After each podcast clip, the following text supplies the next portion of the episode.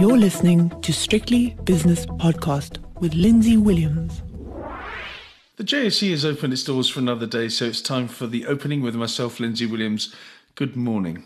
Let's have a look at the stock exchange news service of the JSE Securities Exchange first of all, as we always do. And the big feature is BHP Group Limited results for the year ended 30th of June. And this is a giant, a giant company still listed in Johannesburg. How long will that go on? I don't know. But anyway, the point is that the uh, share price in very, very early dealings is up 4.4%. So well done there. Otherwise, a very quiet day. Let's have a look then at the spot prices. We've got the dollar rand yeah, it's actually 1650 now. It's a 1.6% fall for the rand against the US dollar. The British pound against the rand is 1983. The euro rand is 1673. So the rand under pressure today. Let's find out why. Well, the first reason is that the US dollar is strong. Euro dollar is 101.40, which is a 1.1% rally for the US dollar against a single European currency. The British pound against the US dollar is 0.8% better, better for the US dollar, that is, 120.30. Looking back, Last night on Wall Street, the Dow Jones was up nearly half a percent, the S&P was up 0.4%, and the Nasdaq was the best performer, up 0.6%, but pretty routine dealings. If we go to Europe now, in again early dealings, FTSE in London up 0.4%, the DAX in Frankfurt up 0.3%, and the CAC 40 in Paris is up a quarter of a percent. In the Far East, gosh, yeah, differing performances and quite boring actually. Tokyo flat, uh, Shanghai flat, the Hang Seng down 1.2%, and the All Share in Sydney up half a percent. Let's move now to commodities. The gold price is 1778. Throughout the week, it's been trying to get through 1800, but hasn't managed it and is now almost giving up. Down $3 to 1778. The platinum price is down $9 to $924 an ounce, and the palladium price is $30 weaker at 2126 uh, with that strong dollar, what's that done to crude oil?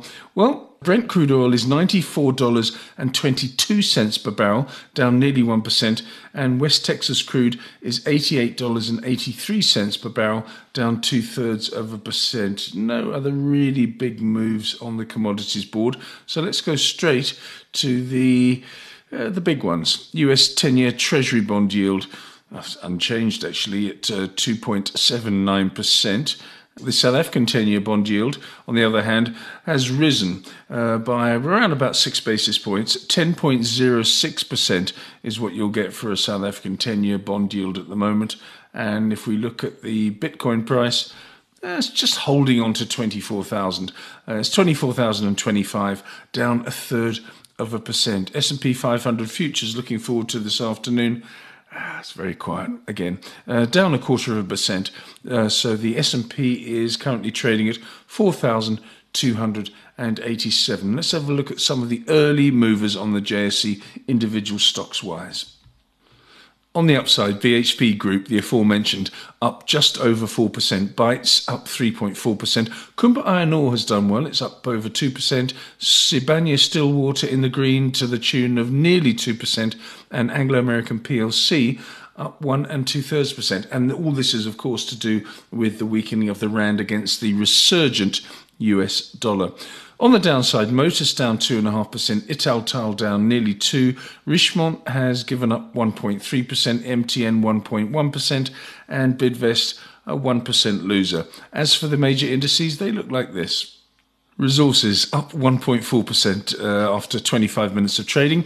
Industrial shares are down half a percent.